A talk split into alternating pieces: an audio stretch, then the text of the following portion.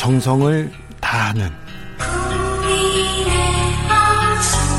국민의 방송. KBS 주진우 라이브. 그냥 그렇다고요.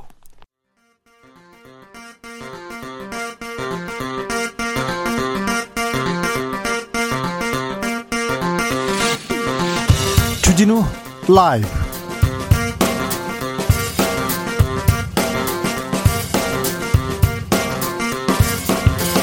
2020년 8월 12일 수요일입니다. 안녕하십니까? 주진우입니다. 벌써 12년 전이네요. 2008년 버락 오바마 상원 의원이 대통령이 당선되면서 미국의 첫 흑인 대통령 시대를 열었습니다. 그런데 이번에는 첫 흑인 부통령이 나올까요? 카밀라 해리스 상원 의원이 11월 대선에서 민주당이 승리하면 미국 역사상 첫 여성 흑인 부통령이 되는데요. 카멜라 해리스 이야기 주스에서 나눠봅니다.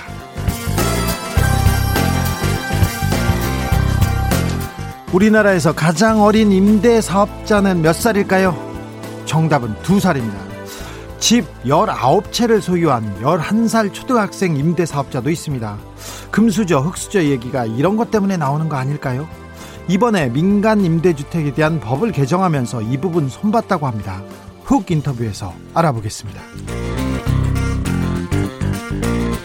인적 쇄신을 위한 개혁 아닐까요? 아니면 보여주기식 해프닝으로 끝날까요? 미래통합당에서 국회의원 사연임 금지 조항 포함시켰습니다. 더불어민주당 윤건영 의원도 국회의원 사연임 금지를 공직선거법 개정안에 추진하겠다 이런 얘기를 했는데요. 관련 내용 보수합시다에서 다뤄봅니다. 나비처럼 날아 벌처럼 쏜다. 여기는 주진우 라이브입니다.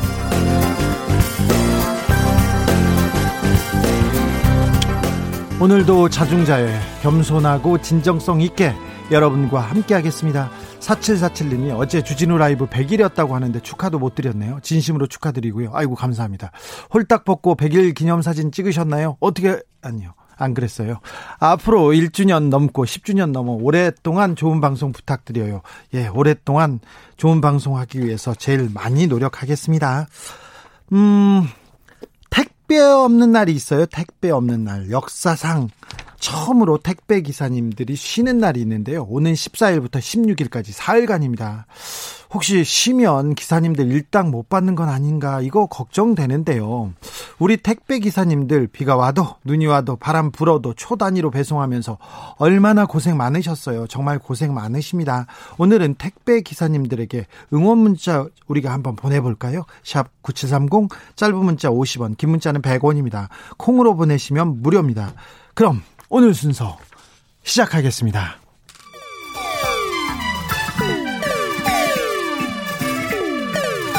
3805님, 그 언젠가 나를 위해 시사를 던져주던 단발머리. 주진우 라이브? 왜 이런 거 저 시키는 거? 단발머리 휘날리며 늘 진실을 쫓겠습니다. KBS 1라디오 주진우 라이브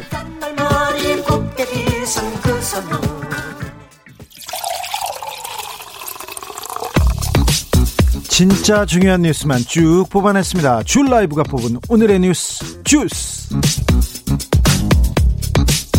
시사인 송지혜 기자 안녕하세요. 네, 안녕하세요. 아, 집중호우 피해 좀 살펴볼까요? 중앙재난안전대책본부가 오늘 오전 6시에 집계한 내용입니다. 전국 11개 시도에서 4,500세대 7,800명의 이재민이 나왔고요. 예. 이 가운데 1,600세대 3,000명이 아직 귀가하지 못하고 있습니다. 네. 인근 네. 체육관이나 마을 회관에서 이제 대피하면서 생활하고 있는 상태고요. 코로나 시대인데 이렇게 마을 회관이나 체육관에 모여 있어야 되니 걱정 등이 더 됩니다. 그렇죠.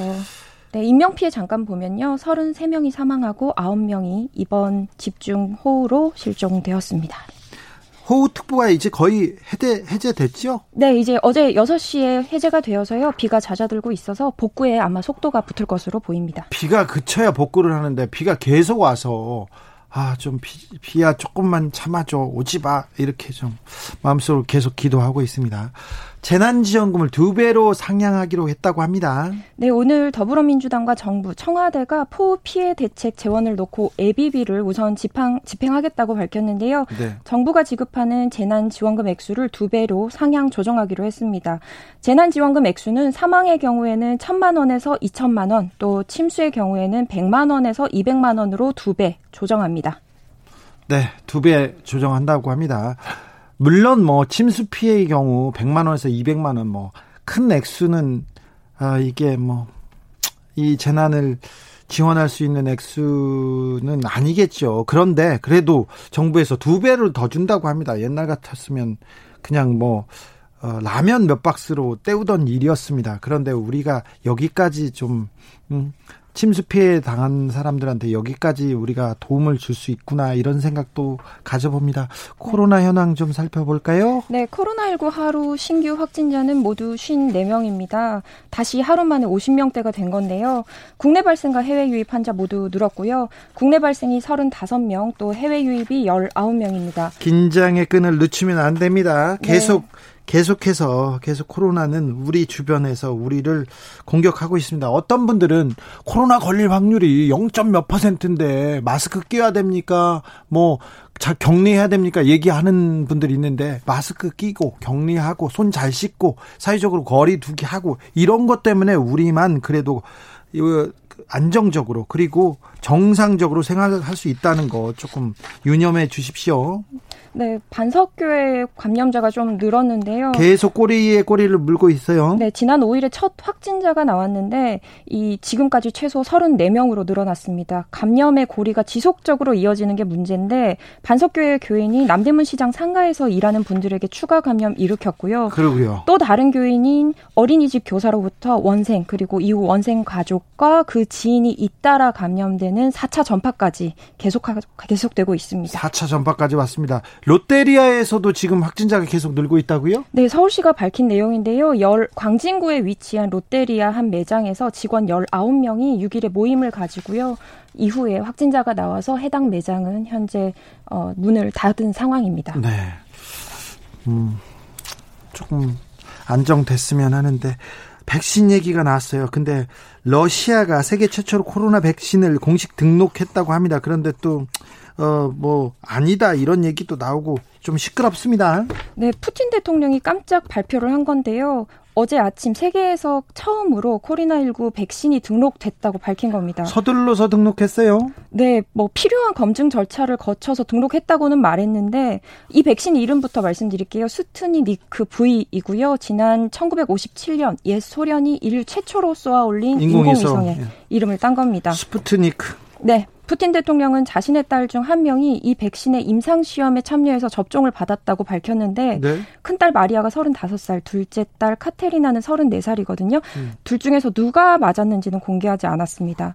뭐 이때 그 1차 접종에서 딸의 체온이 38도까지 올라갔다가 이튿날 37도로 떨어졌다고 설명했고 지금은 몸 상태가 좋다고도 덧붙였는데 뭐 항체 반응도 좋다고도 말을 했고요.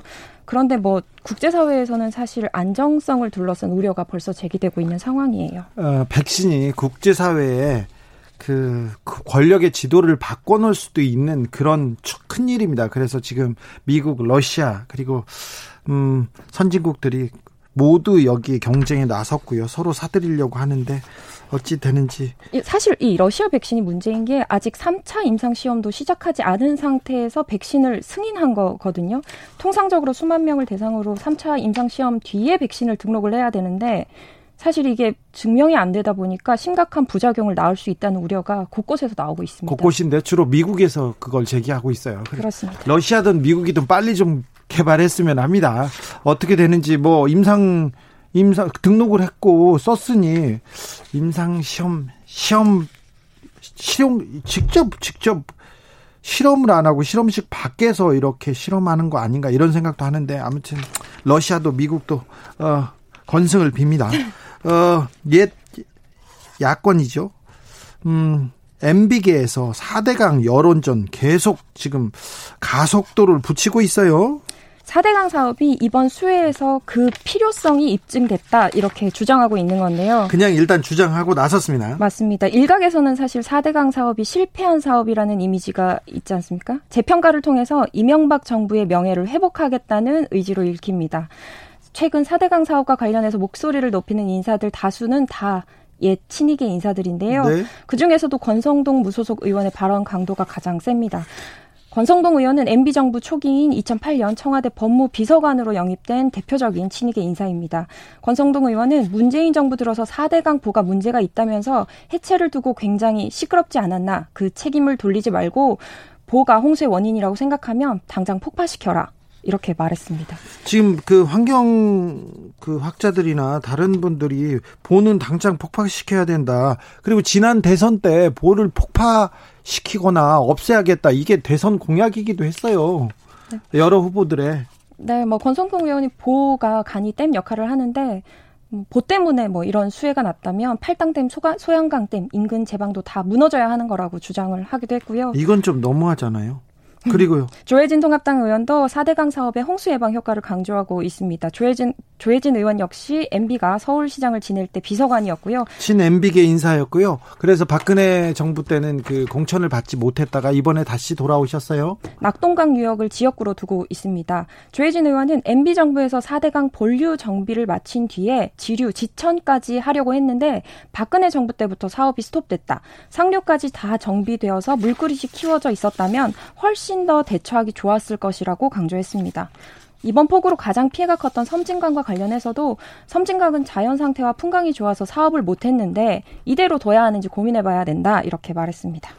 음, 댐은 댐은 그 물을 가둬서 가둬서 물을 쓰고 그리고 홍수를 조절하는 기능을 가지고 있습니다. 근데 보는 홍수 조절 기능이 아예 없어요. 그냥 뭐 여는 것도 없고요. 그래서 어, 서울대 산학협력단 그리고 감사원 조사 보고서에 사대강 사업에서 홍수 예방 편익 이런 거 예방은 효과는 없다 영이다 이런 결론이 나왔는데 어찌된 일인지 그 MB계에서 이명박 이명박 살리기 그리고 어 4대강 다시 여론전을 계속 하고 있습니다. 근데 이게 어, 정치적으로 이용하시는 거는 같은데 이게 보탬이 됐는지는 잘 모르겠어요.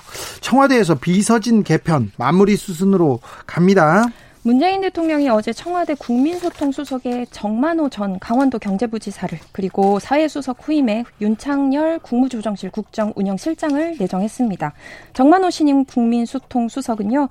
한국경제신문 기자로 활동하다가 2002년 새천년 민주당 수석 전문위원으로 정치권에 입문했고요. 윤창열 수석은 서울대 외교학과 및 행시 출신으로 공직 생활 대부분을 총리실에 몸담아 왔습니다. 네, 정통 관료입니다. 네, 청와대는 신임 수석 두 명을 모두 다주택을 해소하고 있다는 점을 강조했는데요.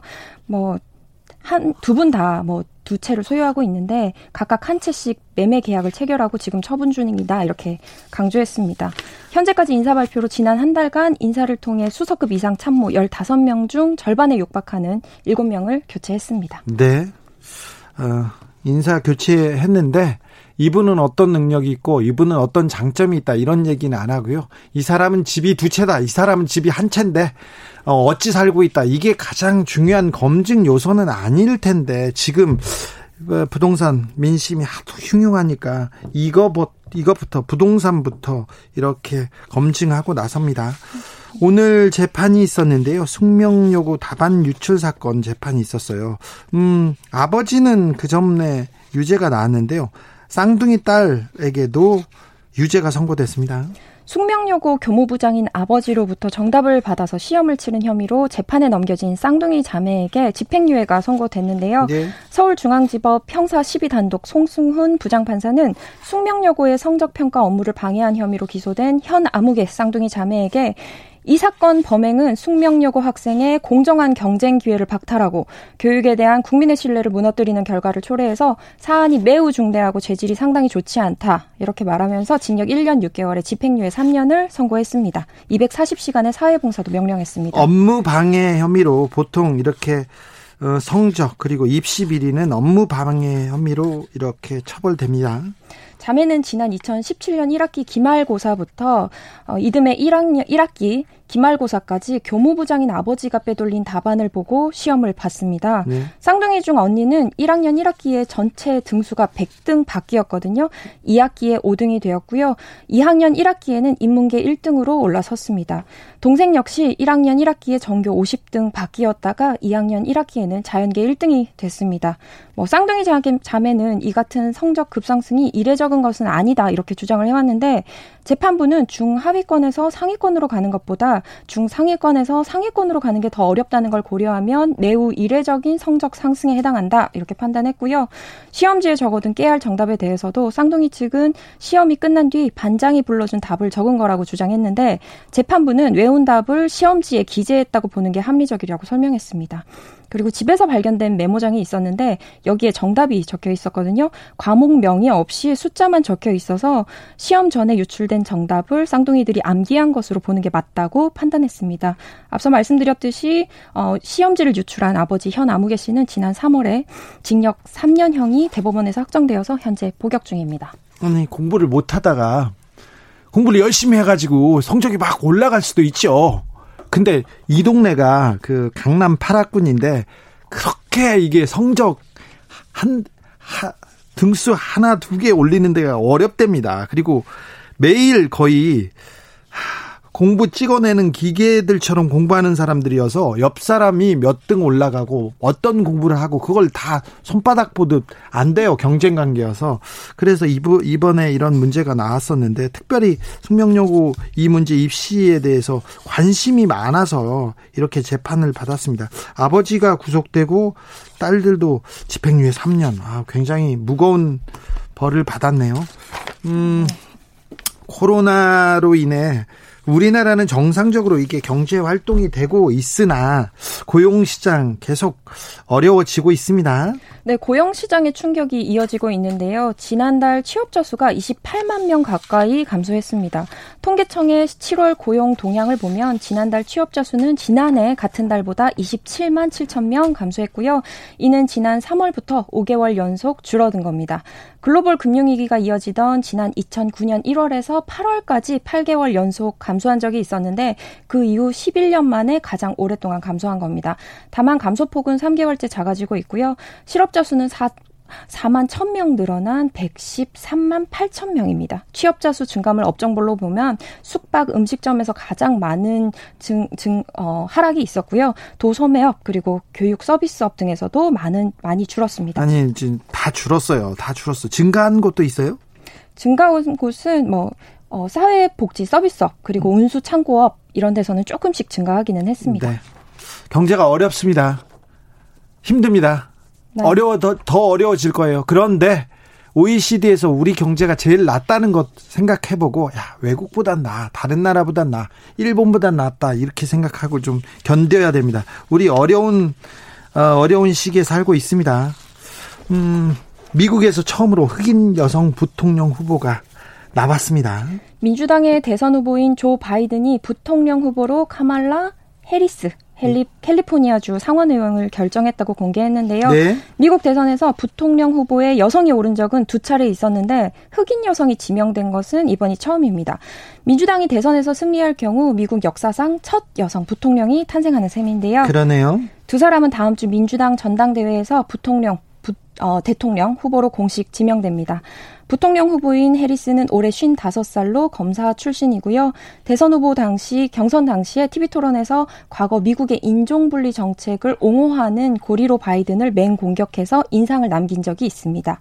그리고 바이든 대선, 대선 후보는 이미 부통령 후보로 여성을 지명하겠다고 공언한 바 있거든요.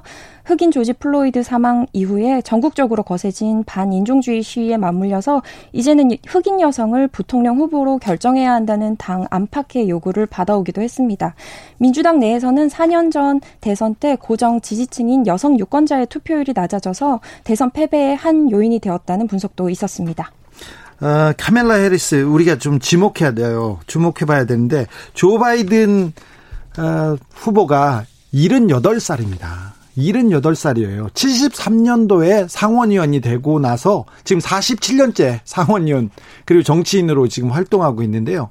지금 78세니까 차기 대선 때는 82세가 만약에 당선된다면 82세 때 다시 선거를 치러야 돼서 아마 다음 선거에 나오지 못할 거예요. 그러면 카멜라 해리스가 대통령이 될 가능성이 대통령 후보가 될 가능성이 굉장히 높습니다. 음, 카멜라 해리스는 아버지가 자마이카 사람이고요. 어머니가 인도 분인데요. 아버지가 스탠포드 대 경제학과 교수예요. 교수였고 굉장히 좀 유복하게 자랐는데 어, 재밌는 게 2017년에 상원의원이 처음 당선됐어요. 그리고 2년 있다가 2019년에 대선 출마를 합니다. 근데 물론 후보에서 떨어졌지만 지금 부통령 후보가 됐는데 정치 경력이 3년이에요.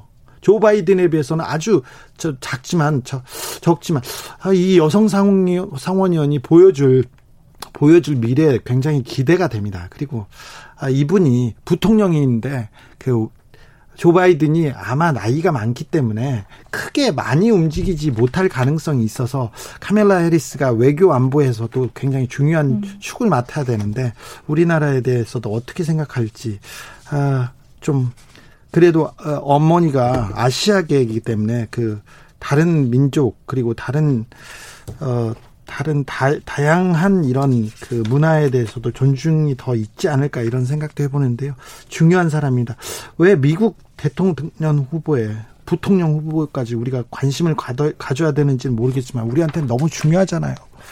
그렇죠? 음, 홍콩에서 국가보안법 위반 혐의 굉장히 큰 갈등 계속되고 있습니다. 전면적인 탄압이 시작되고 있다. 이런 징후도 보입니다. 홍콩 보안법은 외국 세력과 결탁하고 국가 분열을 일으키거나 국가 정, 정권을 전복하는 행위 등을 금지하고 또 처벌하며 홍콩 내에서 이를 집행할 기관을 설치하는 내용을 담고 있는데요. 너무 애매모호해요. 그래서 귀에 걸면 귀걸이, 코에 걸면 코걸이 다 잡아가 갈수 있어요. 맞아요. 언제든지 적용해서 체포할 수 있고 또 구금할 수 있습니다. 네. 어, 홍콩 보안법이 시행된 지 40 일 만에 홍콩의 대표적인 민주화 인사들이 잇따라 체포되고 있는데요. 중국의 탄압이 본격화하고 있다는 분석이 나옵니다. 오늘 새벽에는 홍콩 보안법 위반으로 체포됐던 반중국 매체인 빈과일보의 사주 지미 라이가 보석으로 석방이 됐는데요. 이분은 지오다노라고 패션 브랜드를 만든 그 사주예요. 맞습니다. 외국 세력과 결탁하고 선동적인 언행으로 홍콩과 중국의 국가 안보를 위태롭게 했다는 혐의입니다. 음. 역시 홍콩 보안법 위반으로 체포됐던 우산 혁명의 주역인 아그네스 차우도 어젯밤 보석으로 풀려났습니다. 아그네스 차우는 자신을 포함한 민주화 인사들에 대한 체포가 정치적 박해라고 비판했는데요. 이들을 비롯해서 10일 하루 만에 홍콩 보안법 위반으로 최소 10명이 체포된 것으로 알려졌습니다. 예. 그래도 잡아가서 고문 안 하고 보석으로 또 바로 풀어주고 그래서 아직은 그래도 국제 여론 그리고 어, 홍콩의 여론을 어, 좀 두려워하는구나 신경 쓰고 있구나 그런 생각도 합니다. 예. 여기까지 들을까요? 네. 주스 송지혜 기자 함께했습니다. 감사합니다. 네 고맙습니다. 김정우님은 4대강 논란이 아, 될 시간이 아닌데 지금 수해 복구해야죠. 기사 보니까 소들 엄청 죽어서 마음 아프던데요. 그러게요. 지금 4대강이 아니라 역사적인 기록적인 폭우가 있었고 50일 넘는 장마였지 않습니까? 지금 기록적인 폭우 때문에 어쩔 수 없는데 여기에서 4대강 논쟁, 정치권 논쟁 지금 국민들 보기에 조금 좀 마땅치 않습니다. 0837님이 저는 우체국 집배원입니다. 아이고 감사합니다. 제가 항상 감사하게 생각합니다. 장마비로 인해서 소표와 편지가 물에 젖어서 배달될 때는 저희도 속상하고 죄송합니다. 잠시 쉬는 시간에 서민다운 진행 잘 듣고 있습니다. 아, 예. 감사합니다. 제가 말을 서민처럼 하고 있나요? 네. 1974님, 택배기사입니다. 모든 휴일은 수익이 없습니다. 아이고, 이거 그러면 3일 쉬는데, 어, 택배 없는 날 이게 별로 의미가 없네요. 이거 택배 회사에서 회사는 많이 돈을 많이 벌잖아요. 거기에서 쉬라고 조금 조금 지원해주고 보장해줘야 되는데 좀 안타깝습니다. 문의원님 누군가가 편한 만큼 다른 누군가는 불편하고 힘들겠다는 생각 택배 기사님들 보면 늘 듭니다. 그분들의 노고에 깊은 감사 마음 전합니다. 이번 휴가 때 푸근한 힐링하시기 바랍니다. 8430님은 저희 동네 택배 아저씨는 어느 날 새벽 6시에 택배를 놓고 가고 어느 날은 밤 9시에 택배를 놓고 가시더라고요. 대체 언제 쉬시는지 모르겠어요. 코로나 시대라 쇼핑을 거의 인터넷으로 하는데 요즘 시대 정말 감사하고 또 감사합니다. 그렇습니다. 코로나 시대를 우리가 좀 현명하게 슬기롭게 극복하는데 택배 아저씨들의 이 희생과 노고가 아주 굉장히 큽니다. 감사하게 생각하고 있습니다. 6277님, 우리 애들은 아빠 왔다라는 얘기보다 택배 왔다라는 얘기 더 반깁니다. 아니, 그, 택배 아저씨들을 다 반기는 사람들을 많습니다. 특별히 집에 계시는 그 가정주부들 훨씬 많이 반기잖아요. 택배 이렇게 풀어보는 게 행복이라는 분들도 있고요. 우리 아이들에게 늘 기쁨을 주시는 택배 노동자들. 아, 정말 항상 운전, 안전운전 하시고 택배 없는 날 모쪼록 편히 쉬시기를 응원합니다. 네, 감사합니다. 응원합니다. 2456님 택배기사님들께 엘리베이터 사용 전기료를 받는 아파트가 있다고 합니다. 취소해 주시길 부탁드립니다. 어느 아파트인지 알려주십시오. 그러면 제가 계속 크게 떠들어가지고 좀 없애도록 노력해 보겠습니다. 2919님, 저는 택배 기사님들이 아니었다면 어떻게 생활이 가능할까 하는 생각이 듭니다. 특히 CJ 변기수 기사님 정말 감사합니다. 변기수 기사님 감사합니다. 힘내 주세요. 교통정보센터 다녀오겠습니다. 정현정 씨. 주진우 라이브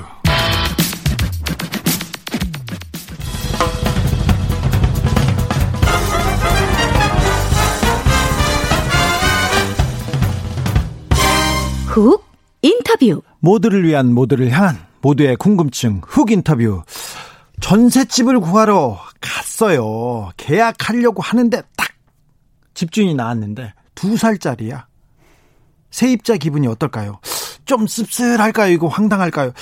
어? 현실이 그렇겠어? 그렇답니다. 두 살짜리 집주인이 있습니다. 미성년자도 임대업자로 등록할 수 있어서 초등학생이 집을 십수채, 아우, 이런 경우가 있어요.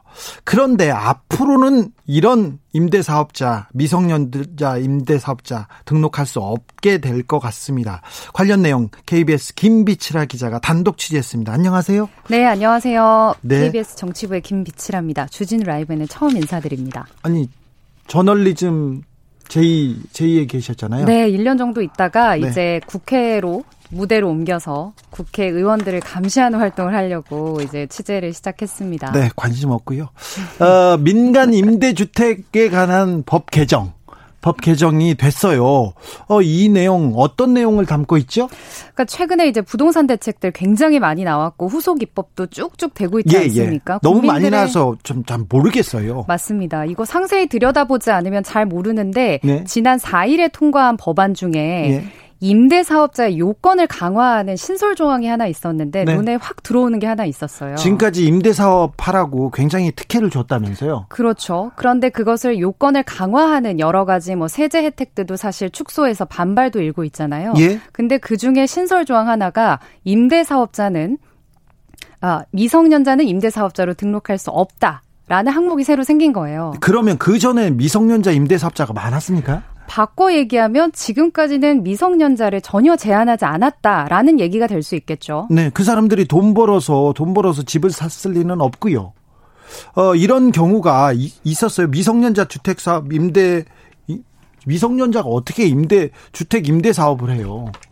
그러니까 사실 저도 이제 취재의 출발점이기도 한데요. 예? 지난 2018년에 국토부 국정감사장에서 두살 배기가 임대 사업을 하고 있다라는 얘기가 나왔습니다. 네. 근데 사실 그때까지만 해도 다주택자가 아닌 이상 주택 임대 사업 누가 관심 갖고 이 제도 들여다봤습니까? 그렇죠. 뭔가 어, 법의 맹점은 있다. 그러나 관심을 받지 못하고 사라졌는데 그렇다면 전국에 정말로 임대 사업 등록을 한 미성년자 얼마나 될까 제가 알아보다 보니까 네. 이용 의원실과 함께 그 음. 현황들을 분석하고 좀 훑어보게 됐습니다. 알아봤더니 결과를 말씀드릴까요? 네. 일단 앞서 말씀드린 것처럼 전국에 최연소 임대사업자 두 살배기였습니다. 네. 이 친구는 태어나자마자 지난해 12월에 등록을 해서 올해 두 살이 됐고요. 예. 등록할 땐 한 살이었죠. 한 살 때? 예. 태어난 해를 넘기기 전에 집 한 채를 가지고 사업자 등록을 했고 지금도 하고 있습니까? 그렇습니다. 2018년, 19년, 20년에도 신규로 등록된 최연소 임대 사업자는 모두 두 살이었습니다. 아 그래요? 하, 두 살 배기 임대 사업자가 한 명이 아니라 또 있었어요? 그렇죠. 2018년에 어, 된 친구는 이제 4살이 됐죠. 예. 신규로 계속해서 2살짜리가 최연소 신규 등록자가 됐다는 겁니다. 네. 그리고 전국적으로 이제 현황을 입수해서 분석을 해봤는데 전국에 229명의 임대사업자 미성년자가 있습니다. 예. 이 친구들은 412채를 굴리면서 임대 사업을 하고 있었습니다. 총액으로 보면요. 네. 이거 어, 편법 증여로 지금 임, 그 미성년자들한테 집을 이렇게 넘겨준 거 아닙니까? 탈세도 좀 의혹이 들고요. 맞습니다. 두 가지 다 생각할 수 있습니다. 일단 넘길 때 증여액을 제대로 신고했느냐. 주택 증여 과정 자체에서 벌써 증여액 제대로 신고하지 않았다면 첫 번째로 탈법이 되고요. 예. 두 번째로는 자녀의 이름으로 집을 넘기고 자녀 통장으로 받은 꼬박꼬박 받은 임대료 부모가 가져가면 그것도 역시 탈로에 해당하는 과정이죠. 예, 예. 뭐 그리고 상속세를 제대로 냈을 리도 없고요. 그렇습니다. 그러니까 이게 어떤 분들은 댓글에 그런 거 달아놓으셨더라고요. 아니 내 부모가 집 주는 거 그리고 집 줘서 등록하는 거 뭐가 문제냐라고 얘기하실 수 있는데 김영민 님도 이런 질문했습니다. 정당한 세금 내고 증여했고 재산세 종부세 내고 있다면 뭐가 문제예요? 공산국가도 아니고 미국에서는 개도 상속 받던데. 네. 두 살짜리가 예. 종부세, 재산세, 소득세 계속해서 내고 관리할 수 있는 능력이 있는지 그것부터 생각해 보셔야죠. 그렇죠.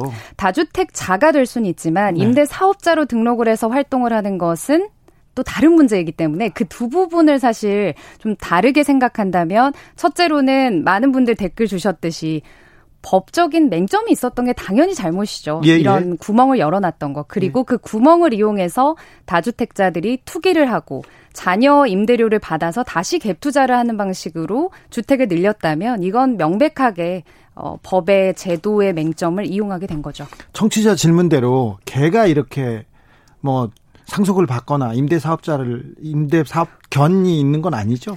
네, 아직까지 개는 등록이 안 된 것 같습니다. 네. 계약서상에 사람 대 사람으로만 할 수 있게 되 그러면 걸로. 법이 이제 바뀌면서 네. 바뀌면서 이제 그 법의 공백 좀 메울 수 있습니까?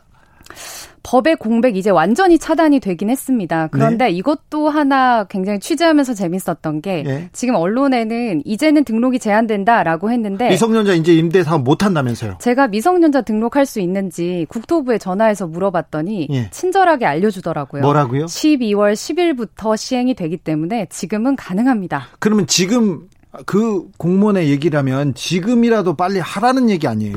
그래서 실제 부동산 커뮤니티들에 가면은 예? 지금이라도 할 수 있다. 일단 무조건 자녀 이름으로 증여한 다음에 다주택 신고를 하게 되면 무조건 이득이다라는 글들이 실제 올라오고 있습니다. 하, 법이 못 따라가는군요.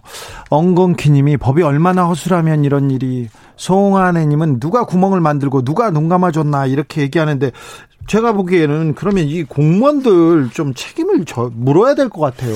국토부에 전화를 해봤습니다. 네? 혹시 이번 만들 때 미성년자들을 어, 허용시킨 네. 사업자로도 할 수 있는 혹시 특별한 사유가 있었는지 네? 아니면 다른 법의 형평성 때문에 혹시 어쩔 수 없었는데 제가 모르는 건가요?라고 여쭤봤더니 네. 설마 두 살짜리가 임대사업자로 등록을 할까 라는 생각 때문에 입법을 할 당시에 고려를 안 할 수밖에 없었습니다라는 어, 굉장히 안이한 답변을 들을 수가 있었어요. 설마 그럴까 해서 그냥 풀어놨습니다. 이렇게밖에 안 들리는데요. 이거 좀 너무 무책임하네요. 그렇죠. 주무부처 입장인데 사실 저희가 생각할 때는 정부가 입법할 때는 어느 정도 예상되는 우려점들을 좀 미리 다 면밀하게 보고했을 거라고 생각하는데 네. 아예 예상하지 않았고 이제서야 막아보자라는 입장입니다. 미성년자들이 임대 사업을 했어요. 지금까지 많은 그 수익을 얻었는데 네. 그, 그 자금 출처 보고 흐름 흐름을 좀 따져 보면 어, 탈세했거나 그다음에 좀 법을 어겼거나 이거 징벌적 과세 할 수 있지 않을까요? 그래서 사실 이제 제가 보도를 하고 나서 네. 우연히 일어난 일이긴 한데요. 오늘 민주당에서 예. 그 부동산 감독청 설치하자는 얘기가 나왔어요. 예. 그러니까 금감원처럼 네. 부동산 감독청을 따로 만들어서 여기에 수사 권한도 주자라는 예. 얘기가 나왔는데 대통령도 그, 그 얘기 하셨죠? 네, 사실 지금 국토부에서는 이런 전반 적인 부동산 불법 거래를 대응하는 사람, 담당자가 14명밖에 안 된대요. 이게 예. 사실 현실이긴 하거든요. 이거 당장에 조금 더 어, 뭔가 독립기구로서 확대가 된다면 그래도 이런 구멍들 찾는 다주택자들 막을 수 있겠죠. 그렇죠. 이거 바로 부동산 구멍인데 누가 한 명이 책임지면 이거 세금 탄류, 세금 감면 이거 다 따져볼 수 있지 않습니까? 어렵지 않게. 근데 또 통합당에서는 반대하고 있는 입장이라서 정치권에서 이걸 반대요? 일단 뭐 불필요한 공무원 일자리들을 늘려주는 꼴만 될 수 있다라고 하면서 긍정적인 반응은 보이지 않고 있습니다. 세금 탄루하는 사람 잡자는데 왜 긍정적인 반응을 보여주지 못하는 건가요? 어, 앞으로 좀 논의가 어떻게 되나 지켜봐야겠죠. 정유정님이 네. 공무원들이 문제인가요? 아니면 법 만드는 국회의원님 문제인가요? 김비치라 기자 어떻게 생각하세요? 두 쪽 다 문제인데 사실 예. 이 법의 허점을 이용한 사람들은 언제든지 등장을 합니다. 그런데 계속해서 땜질하지 않고 그래도 최대한 완벽에 가까운 법을 한 번에 만들어야 국민 신뢰를 받을 수 있을 거니까 이거는 입법한 쪽의 책임이 훨씬 더 큰 것 같습니다. 정치부로 갔는데 임대차 3법 이거 경제부 기자들이 관심을 가져야 될 부분을 취재했어요. 그 앞으로 부동산 정책 중에 정치권에서 어떤 부분을 보완해야 된다고 보십니까? 그 입법적으로는 지금 너무나 많은 보완책들이 오히려 너무 많이 나오고 있어서 필요한 부분들이 많은 것 같아요. 예? 국회에서 보니까 부동산이 이슈가 되니까 하루에도 뭐다 하고 수많은 의원들이 나 부동산 정책 관련 법 내겠다 네, 경쟁적으로 내는데 내고 있어요. 근데 과연 어 이거에 대한 진정성의 문제 그리고 그다음에 이 법안이 통과됐을 때 또 다른 어, 보완책들이 계속 나오면서 국민들 신뢰를 좀 어긴 것 같아서 저는 입법 발의 개수를 줄이시고 그 시간에 진짜 지금 구멍들이 무엇인지만 제대로 파악을 해도 국민들에게 신뢰를 좀 얻을 수 있을 것 같아요. 네. 그러면 그 부동산 정책을 하는 책임자들 있지 않습니까? 그 공무원들이 조금 부족하다 하는 부분이 보입니까? 사실 그 최근에 경실련에서 나온 거 보니까 국회의원 한 사람당 평균 부동산 가치가 13억 5천이래요. 네. 우리나라 국민 평균의 4.5배. 네. 평균을 나눠도 국민보다 4배 이상의 그 주택을 갖고 있는 사람들이 우리를 위한 입법을 한다. 눈높이가 안 맞는다고 이미 생각을 하고 있거든요. 네. 그러니까 그 최근에 이제 문제가 좀 되고 있지만 최소한 이 부동산 입법과 관련된 상임위에는 다주택자라거나 아니면 부동산 투기를 한 것으로 의심되는 의원들 다 빼는 방안부터 해야 좀 실질적으로 공감대 형성되지 않을까요? 정치부에서 그거 계속 취재해서 네. 보도하면 네. 아마 그 의원들이 부담스러워서 다른 상임위를 바꾸거나 옮길 거예요. 도망갈 그럴까요? 거예요. 어, 이 문제 말고 현재 관심 갖는 취재 있습니까? 어, 뭐 미리 공개할 수준은 아니지만 네. 사실 국회의원들이 피감 기관들하고 굉장히 많은 관계를 맺고 있는데 예? 보이지 않는 곳에서 피감 기관들을 이용한 네. 뭐 비윤리적인 행위 같은 것들을 좀 하는 게 있거든요. 예. 그런 것들 감시해서 보도할 수 있도록 하겠습니다. 가다 막히면 제가 이명박 전 대통령이나 박근혜 전 대통령 연결해 네. 주십시오. 그리고 네. 민주당 의원들 것도 다수 비리 지금 수집하고 있으니 기다리겠습니다. 네, 오십시오. 지금까지 KBS 김비치라 기자였습니다. 감사합니다. 고맙습니다.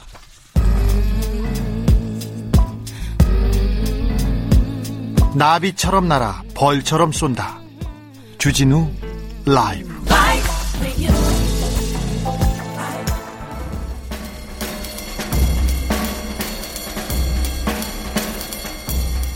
느낌 가는 대로 그냥 고른 뉴스 여의도 주필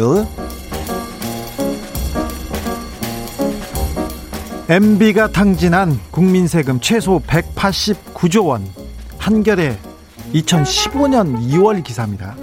좀 오래된 기사를 뽑아왔는데요. 경제 전문가 16명이 MB의 비용이라는 책을 출간했었는데 그때 어, 이명박 정부가 떠안긴 국민들한테 떠안긴 비용 중에 자원외교에서 한 42조 원을 국민들한테 떠안겼고 4대강 사업에서는 84조 원을 떠안겼다고 이런 보고서를 내놨어요. 어, 훼손된 습지의 가치가 약 6조 원, 하천 정비 연간 1조 원이 넘고요. 취소한 이전으로 2조 원 넘는 비용, 금융 비용 꼼꼼히 따져서 나온 수치인데 그때 음, 낙동강에서 녹조 라떼가 이렇게 발생되자 이명박 전 대통령이 뭐라고 했냐면은 녹조 라떼를 보고 녹조가 생기는 건 수질이 나아졌다는 뜻이다. 4대강 사업을 해서 녹조 라떼가 생겼고 수질이 나아졌다 이렇게 얘기를 하셨어요. 녹조 라떼가 그래서 생명체가 죽어가는데 수질이 4대강 때문에 잘 된 거라고 얘기하셨어요. 이번에 홍수가 나자마자 4대강 때문에 자, 좋은 거라고. 4대강을 안 하면 홍수가 더 난다. 이런 얘기를 하는데 이래도 4대강 저래도 4대강 아, 이명박 전 대통령을 다시 끌고 내려와서 다시 옛날 기사를 송환해 봤습니다. 성매매 업소 운영자보다 물주를 더 엄하게 처벌 연합뉴스 기사입니다. 당연한 거 아닌가요? A씨가 B씨하고 대구 시내에서 원룸을 빌려서 일명 키스방 유사 성매매 업소를 운영하기로 했습니다. A씨는 자금을 대고 B씨는 여종업업 관리 손님, 손님 모집 그리고 청소 이런 걸 하면서 업소를 운영하기로 했습니다. A씨가 자금을 댔습니다. A씨는 수익의 50%를 갖고 나머지 비용들은 B씨가 쓰고 그다음에 다른 일당들하고 B씨가 나누기로 했어요. 그러니까 대장은 A씨고 B씨는 행동대원이에요. 그런데 이번 재판에서 A씨는 징역 4년에 추징금 300만 원, B씨는 징역 3년 6개월에 추징금 160만 원. 처음으로 처음으로 운영자보다 물주가 더 엄하게 처벌했습니다. 거의 처음 경우예요. 지금까지는 돈 있는 사람, 진짜 주인은 빠지고 바지 사장들만 처벌받았어요. 얼마 전에 노조와의 사건에서도 회장님, 의장님들은 다 빠지고 직원들만 감옥 갔지 않습니까? 우리 법이 그랬어요. 진짜 주인은 처벌하지 않는. 잘 생각해 보십시오. BBK 때도 그랬지 않습니까? 돈, 돈을 대고 설립한 사람은 아무런 책임을 받지 않고 운용한 사람만 처벌받았죠. 그냥 그렇다고요. 코로나19 마스크 대용 각광 목 두건 비말 확산 방지 효과 0 연합뉴스 기사입니다. 최근에 메이저리그 야구 보세요. 선수들이 다 이렇게 목 두건을 이렇게 썼어요. 목 두건을 썼습니다. 그래서 그런지 미국에서는 마스크 대용으로 이 목 두건을 많이 쓴답니다. 근데 이게 그 침방울 번지는 것을 전혀 막지 못한다는 연구 결과가 나왔습니다. 듀크대 명문 듀크대 연구진의 실험으로 나왔는데요. 아, 비말 확산을 가장 잘 막는 것은 그 필터 마스크입니다. 우리 KF 막 9084 이런 거 있지 않습니까? 이 마스크는 비말의 양이 양을 그 거의 다 막아서 0. 몇 퍼센트만 지금 밖으로 내보낸다고 합니다. 그러니까 어, 필터 마스크가 굉장히 안전하고요. 그 두 번째로 효과적인 것은 수술용 마스크. 우리 dental 마스크라고 쓰는 거 있지 않습니까? 효과 좋다는 거죠. 그러니까 우리나라가 잘 마스크를 잘 쓰고 있는 거예요. 근데 미, 면 마스크도 괜찮답니다. 그리고 에어 다른 마스크 폴 또 다 괜찮은데 폴리스 그그 그 폴리에스테르 소재 요새 두건 많이 쓰지 않습니까? 요거는 효과가 없대요. 목두건은 입을 가리지 않은 경우보다 비말의 양이 10%더 많이 측정됐답니다. 그러니까 더 나쁘답니다. 그러니까 마스크 잘 써야 됩니다. 이거 그, 그 목두건 이거 전혀 효과가 없다는 그런 기사였어요. 그런 실험 결과였습니다. 이거 실용 뉴스였습니다.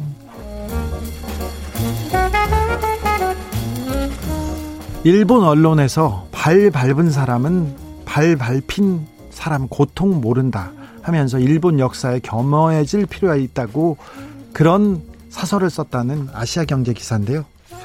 음, 아베 신조 총리가 러일 전쟁에 대해서 이게 식민지 아시아 식민 침탈에 굉장히 중요한 계기가 됐던 러일 전쟁을 가지고 뭐라고 했냐면 식민 지배하에 있던 많은 아시아와 아프리카인들에게 용기를 줬다고 얘기했어요.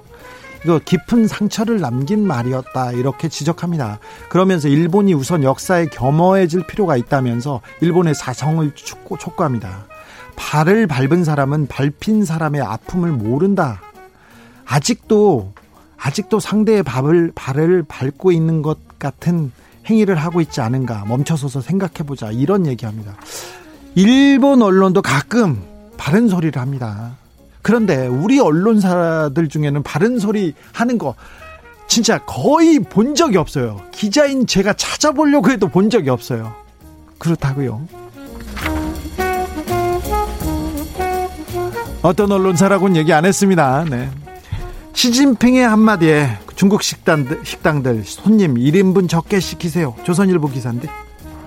시진핑 중국 국가주석이 음식을 낭비하지 말라고 내, 지시를 내리자 음식 낭비를 막기 위해서 식당에서 사람 수보다 1인분 적은 음식을 시키라고 권유하고 있답니다. 그러니까 10명이 가면 9인분만 시키세요. 5명이 가면 4인분만 시키세요. 이렇게 얘기한답니다.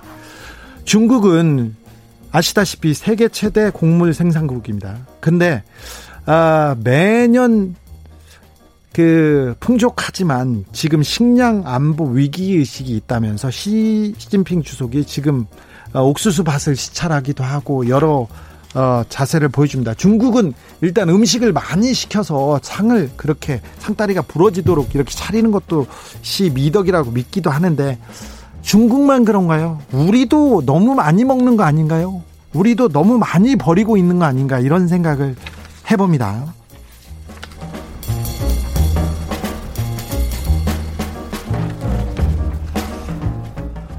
지붕이 사투 끝 암소 쌍둥이 출산 80km 떨어온, 떠내려온 소도 눈길 2대1 기사인데요.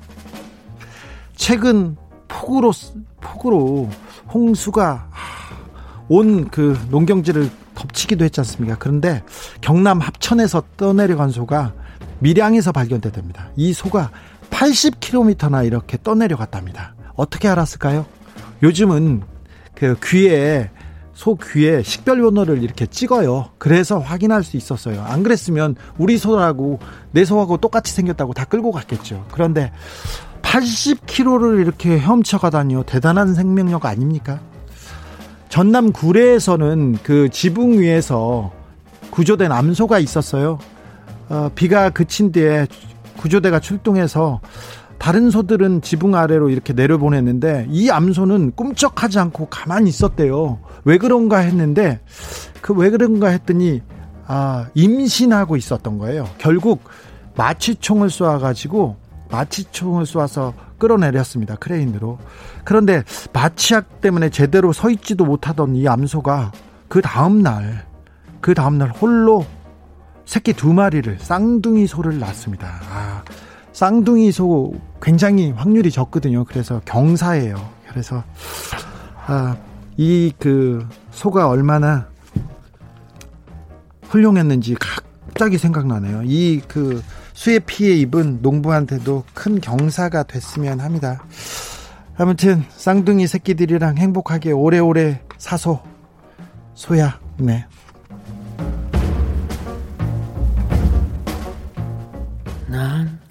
잠시 눈을 붙이 김경화 님이 바로 소한테 문자를 보내주셨어요. 살아있어 줘서 고맙소. 네. 양인의 엄마가 딸에게 드리면서 저는 잠시 쉬었다가 6시에 돌아오겠습니다. 줄만 알았는데 벌써 어른이 다 되었고 난 삶에 대해 아직도 잘 모르기에